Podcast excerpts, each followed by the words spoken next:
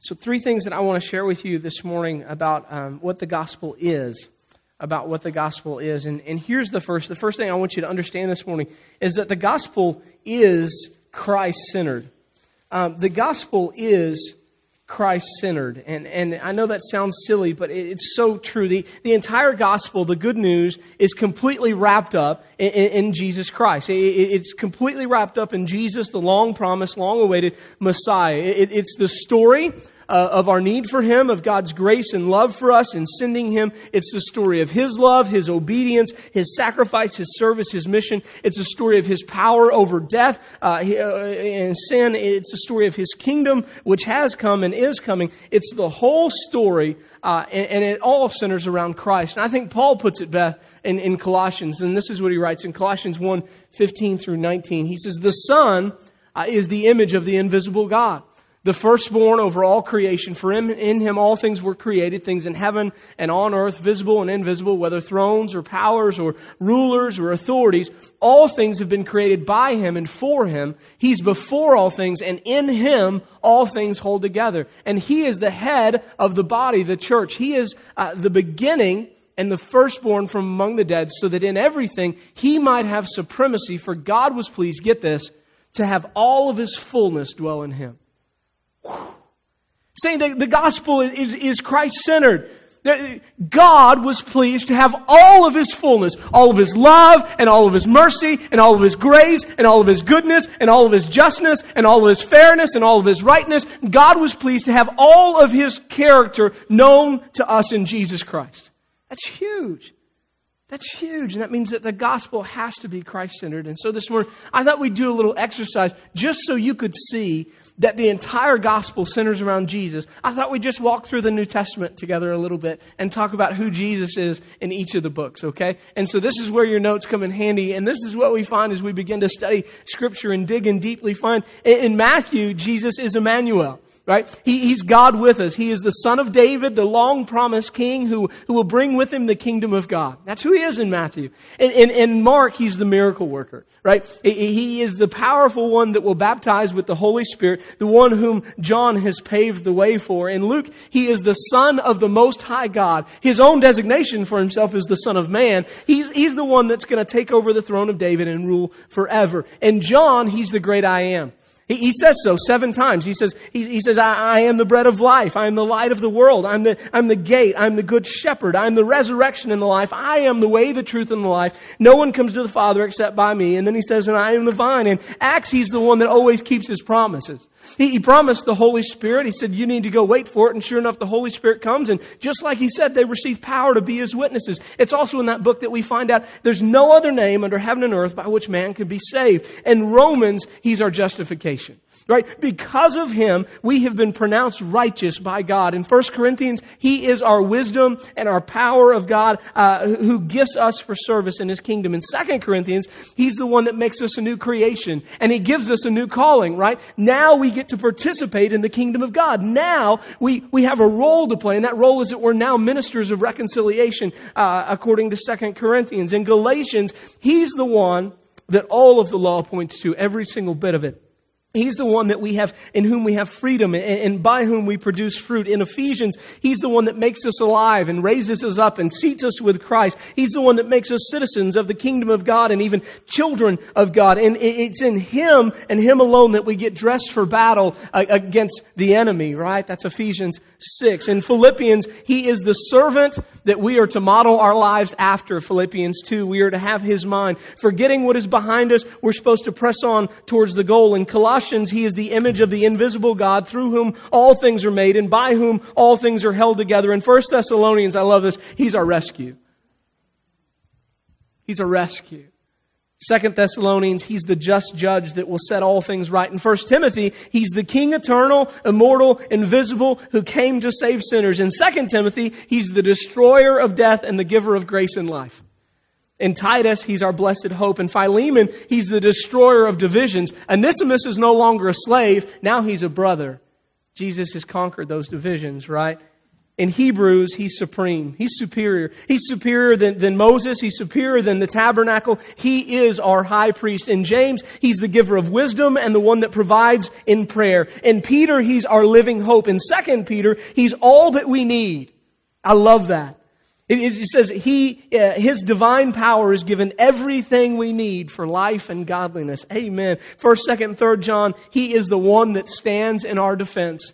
He's the real one, according to John. He's the one who really lived and really died and really rose again. He was really seen, really heard, and really touched. If you don't believe him, you could ask all the other witnesses, right?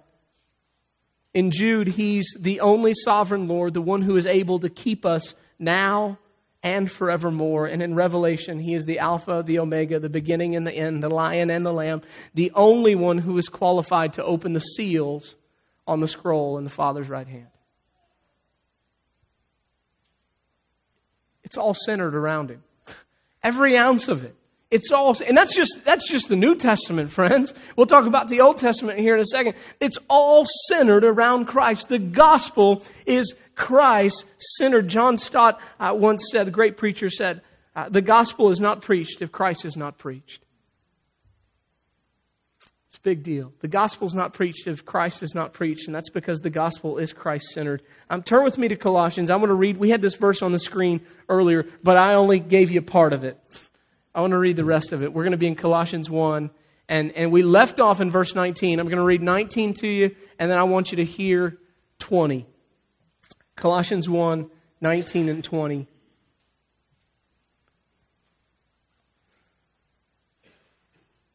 word of the Lord says, For God was pleased to have all of his fullness dwell in him, speaking of Jesus, and through him to reconcile to himself all things in heaven, uh, all things uh, on earth or things in heaven, by making peace through his blood shed on the cross. I'll say that one more time. It says, For God was pleased to have all of his fullness dwell in him, and through him to reconcile to himself all things, whether things on earth or things in heaven, by making peace through his blood shed on the cross. It's Christ centered. That's what the gospel is. That's what the gospel is. All right. Number two, and you may think these two things are the same. They're actually not, uh, but we'll, we'll talk about it a little bit. But you know that the gospel is biblical. The gospel is biblical.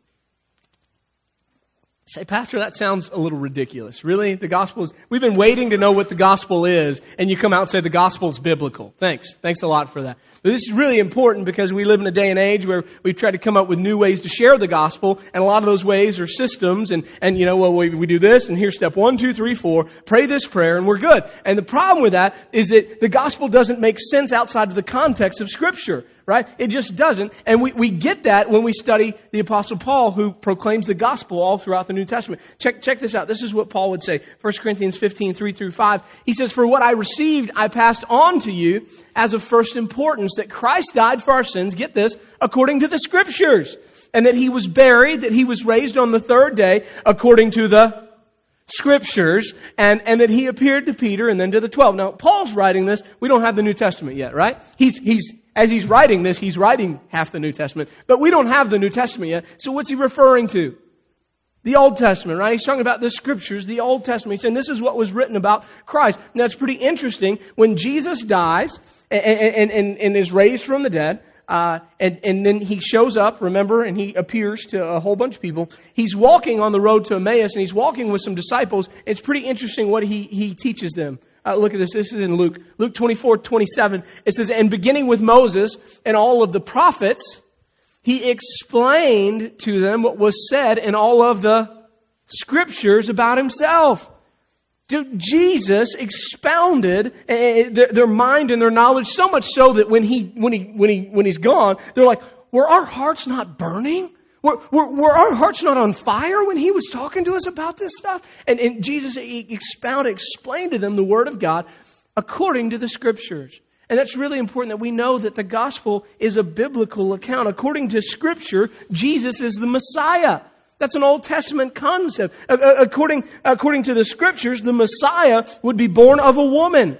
Mary was really a woman, right? She, she wasn't immaculately born as some would teach. Uh, she was a real woman. She had real parents. They really made a child, and her name was Mary. We don't have to go into all the details, but you know what that involved. Those of you that had kids, Happy Mother's Day. All right, so um, go home and explain that. Um, it was a stork, baby. Uh, so, um, sorry, I just blew that for you, didn't I? Um, Luke.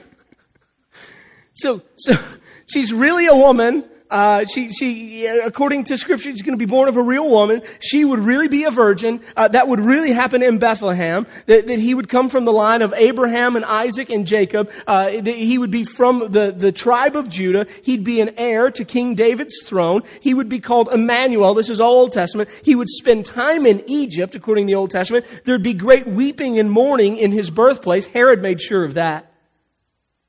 Killed every boy that could have been the age of Jesus. There was great weeping and mourning there.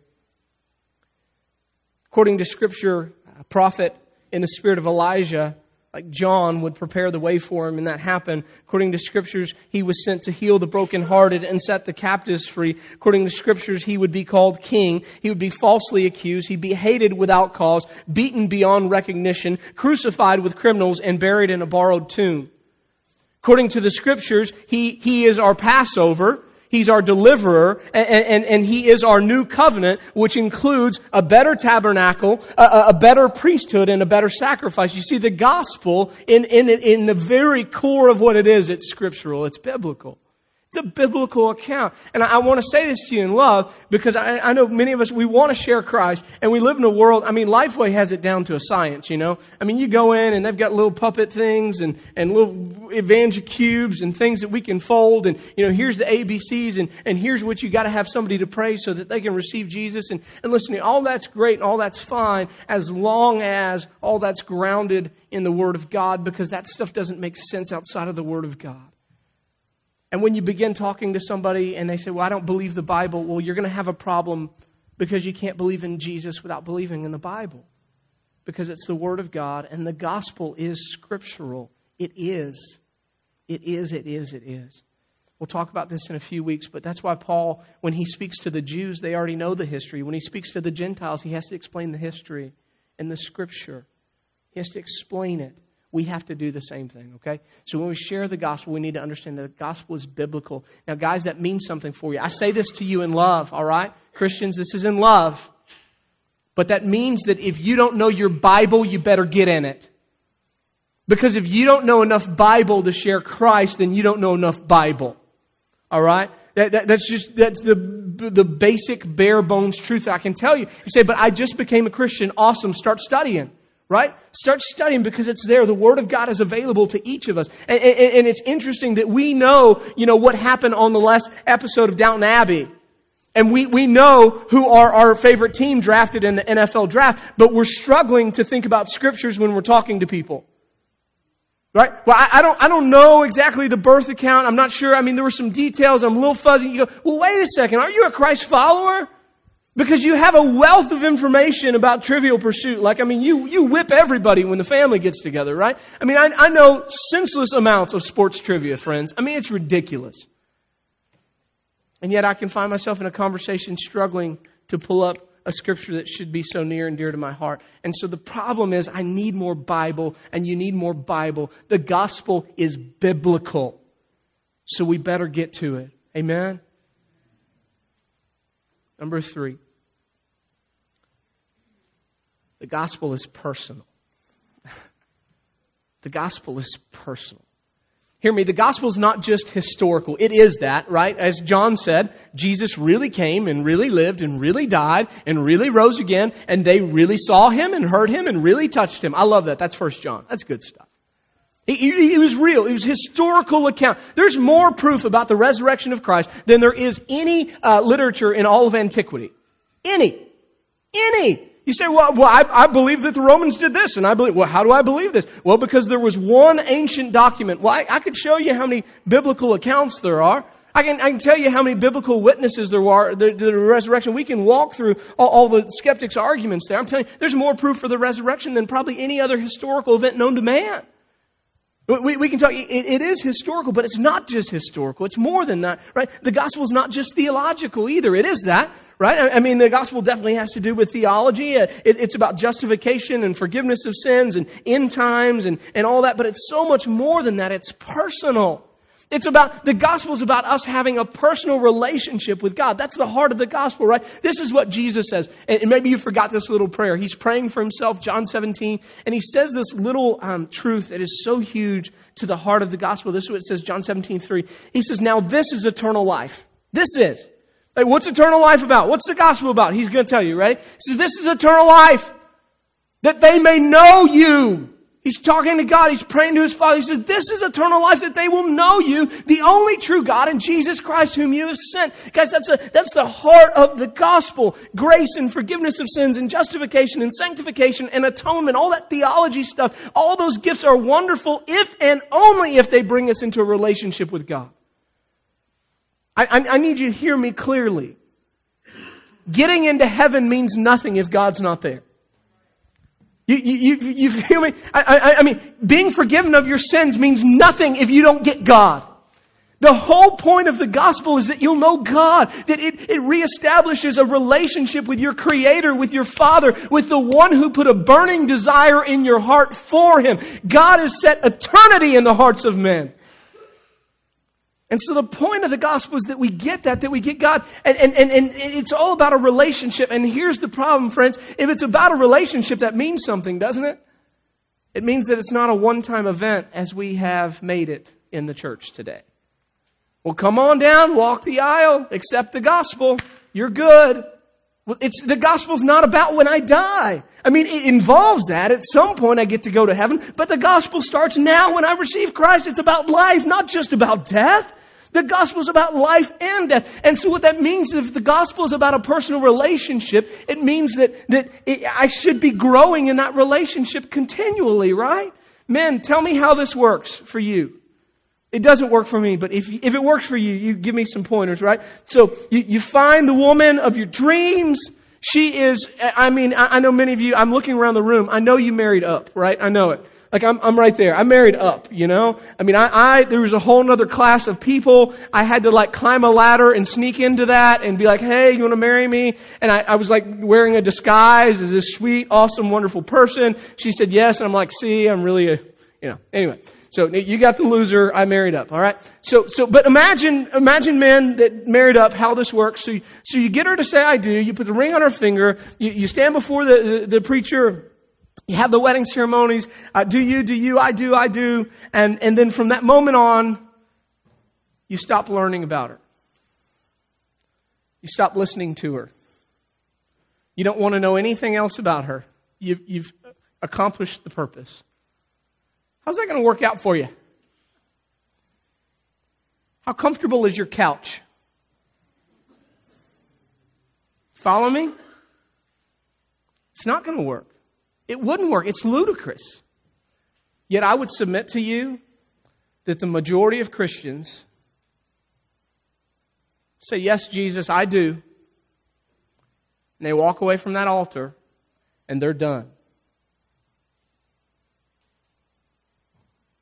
Because they don't get the gospel is a personal relationship, which in, involves constant growth it involves constantly wanting to know more about this God that we now know. And I want to show you this. The greatest, the, some of the greatest men uh, of the faith, they had a burning desire to always know more about God. They were never content with their knowledge in God. And then think about Moses with me. Now Moses in all of the Old Testament, was there another guy that had a more intimate walk with Christ? You say, well, Abraham, yeah, that was pretty intimate. But I mean, Moses got to meet with God. Remember the whole tabernacle, the tent of meeting, and he would meet with God, and the cloud would descend, and the pillar cloud is there, and it was such a big event that all of Israel would come walking outside of their tents, and they would see the pillar cloud and they would know that God was meeting with Moses and they would, this was like everybody. I mean, you can imagine just a mass uh, camp. Everybody walks out their tent and they fall on their knees and begin to worship God because of the tent of meeting and what's going on with Moses there. And, and you think, man, this guy had a relationship with God. And so I want to share with you Exodus 33. Moses is having a conversation with God and, and, and the people have upset God and God's like, listen, you go. And Moses says, we're not going without you. Because without you, we're ruined. We're not going without you. Please, please, please come with us. Okay? And so, so, so God hears this and says, and so the Lord says to Moses, I'll do the very thing that you've asked because I'm pleased with you and I know you by name. Okay? So God is saying, Moses, I know you. You're my bud. We know each other. We have a relationship. But get this, Moses is not content with that. He's not content with just knowing God. And maybe you think this is rude of him. This isn't rude. This is, this is a request. This is a heart cry. He, he says, okay, but God, now show me your glory. You need to insert like a, a pretty please there with sugar on top or something. I mean, he said, God, what I really want to is I want, I want to know you more. I, I, I don't want to just be your friend. I don't you, I don't want you just to know my name, God. I want to see your power. I want to see your glory. I want to know the depths of your nature, God. I want you to move me so that I am changed forever. That's what I want from you, God. And so that's what happens. That's what he prays. And God hides him in the cleft of the rock, says, you can't look at my face, bro. You'll die. I'll let you I'll let you look at my backside as I pass by. I'll cover your face as I pass by, and then I'll remove my hand, and you'll be able to see a glimpse of my glory.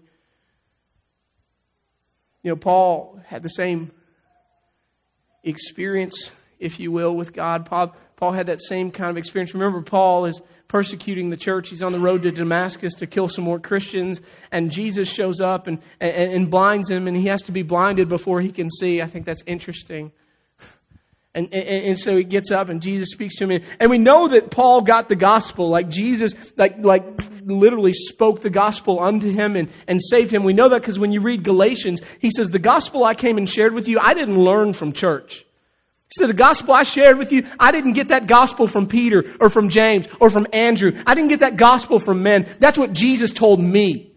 Jesus saved me. Jesus, the risen Lord, interfered with me. I was going to kill you guys. He interfered with me and he shared the gospel. And that's the message I shared with you. Say, it's not man-made. This is the gospel's from God is what, what Paul's saying. So, so, so Paul's walking down that road now. Now I want you to hear his heart cry. So, so Paul knew God. Paul knew Christ. He knew him, but I want you to hear what he says in Philippians 3, 10, 11. He says, he says, no, no, no. I want to know you. He says, I, I want to know Christ and the power of His resurrection. Uh, uh, the, the fellowship of sharing in his sufferings and becoming like him in his death. And so somehow to attain the resurrection from the dead. And what is Paul saying? Paul saying, listen, Jesus, I want more of you. I'm not okay with just having a knowledge of you. I want to know the depths of, of how you felt. I want to know how difficult it was for you to stand there and take it from me. I want to know what a dirty sinner I am and how gracious you are. I want to know the depths of your unfathomable love for me. I want to know what it took as you in the, and you prayed in the garden and your, your, your, your circulatory system began to shut down and you started sweating drops of blood. I want to know what it was like. You who are eternal and co-equal with God, who were there forever. I want to know what it was like when you cried from the cross for the very first time in all of existence, my Father, why have you forsaken me? I want to know the depths of you, Jesus. Because then I'll be changed forever. See, that's the gospel. The gospel isn't something you can just say amen and get up and go eat from. The gospel changes you forever because it enters you into a personal relationship with a God that has pursued you since the beginning of a time, a God that you have uh, betrayed, risen up against, become an enemy of. And this God provides a way for all that to be made right in Himself. It's personal. It should never stop growing. Some of you here today, this morning, you hear that and you go, that's so different from what I heard in church. I thought the gospel stopped at the altar. I thought the gospel was done at the altar and then one day I'd be in heaven and I was done. No, friend. Just like that relationship with your spouse doesn't stop at the altar, it's meant to continue daily. And our desire should be to know every ounce of God that we can handle. God, show me your glory. So, what do you do when you start to grasp the depths of, of the true gospel? What do you do when you maybe you've been raised in church and you've heard forever, come and get saved, and it's done? Like, how, how do you you follow me? Anybody else struggle? How do I process that? How, how, how do I process that? Because that's pretty stinking big. I don't have a simple answer, but I made a magical one, two, three formula. I'm just joking. There's no magic here. Here's the first thing I would do if I were you, if I were me. I think you've got to believe in this gospel, in this gospel. This gospel. Remember, there's been a lot of bad ones. There's been a lot of false gospels that talked about what you had to do. They were outside in gospels about your activity and your actions and what you did, and this gospel is completely different from that. There are a lot of gospels that ended at the altar, and they were just about, they were really gospels of death. I mean, it was life after death, but it was still a gospel of death, right? It just involved when you died. And yet you read the gospel and you go, wait a second. God's got a plan for me now. God's got a purpose for me now. God's got power for me now. Oh, buddy, it's about to get good. You've got to believe that. You've got to believe that. Number two, you've got to receive this Jesus and become a part of his kingdom uh, and his reign. Uh, and, and, and here's the deal. I, I wish I could give you, again, I, I, could probably pull up Lifeway's website. I'm picking on them a little bit because we're Baptists and we can. Uh, but I'm sure they've got like a little booklet or a little pamphlet or something that costs $200 that, um, you know, it's leather bound or something. You know, it's because that's what we do with the Word of God now is we, we charge as much as possible, humanly possible, because, you know, we got a profit on it. Uh, anyway, that's a whole other soapbox. Um, we're paying for the study notes. Uh, okay, how, how, do we receive this? Again, um, we have systemized this and, and, and, well, A, B, C. If you do A, B, and C and you pray this little prayer and then we'll baptize you and blah, blah, blah, blah. The problem is the, the Bible doesn't really give us a really good system for receiving this kingdom. It doesn't. You know, it says, it says believe it and, and, and, and then literally confess it. Like cry out that Jesus is Lord. And you say, well, what does that look like? I, am going to tell you, here, here's my, my belief, okay? And, and maybe, maybe I'm totally totally wrong here. But I, I think the Jesus is Lord thing probably shouldn't be a little prayer that we do also quietly. Jesus is Lord. Because I think if we pray it that way, then we don't understand the depth of the gospel that says that we're an enemy of God. And, and that we're dead in our sins. And, and like that Jesus is coming back, and when He comes back, it's gonna be awesome, right? But not for everybody. Because when Jesus comes back, His grace is removed. And at that point, it's judgment. And you on the left, and you on the right, and we're gonna go home. And you guys are coming with me, and you folks, I'm sorry you had every opportunity. And you see, if, if we, if we understand the depth knowledge of that, if we understand the, the, the, the, deep truth in that, then we're not going to cry out to Jesus to receive Him like, oh, save me. We're going to cry out, God, save me! I'm a sinner! I'm stuck in my sin! I am your enemy! And I need you! I need you to transform me because my heart is wrong! Because in the depths of who I am, I've tried to be a good person, I stink at it! Save me! It's personal. It should hurt. The gospel should hurt you. It should cut you deep. It should cause you to cry out with all that you are. Finally, when you receive it, here's the challenge. And the cool part, too, is you get to go live it. Like right here, right now, today. 2 Corinthians 15 rocks my world on a regular basis because God tells me that He has made me new in Christ. And as He made me new in Christ, as He reconciled me to Himself through Christ, He then gave me a ministry of, of that very same thing, reconciliation. So that through me, through this broken, messed up, idiot right here me, that through me, God will use a message to boast about Jesus so that when he is lifted up, all men will be drawn to himself and that through me, others might be reconciled to God through Christ. Through me, I get a ministry. I get to play a part in the kingdom of God, friends. And you say, I didn't think I had a role to play in the church. I didn't think, I thought that was only for pastors or for deacons or Every person in Christ has an extremely important role to play. That's the gospel. So the questions to us then is this Is that the kind of gospel that we're living out?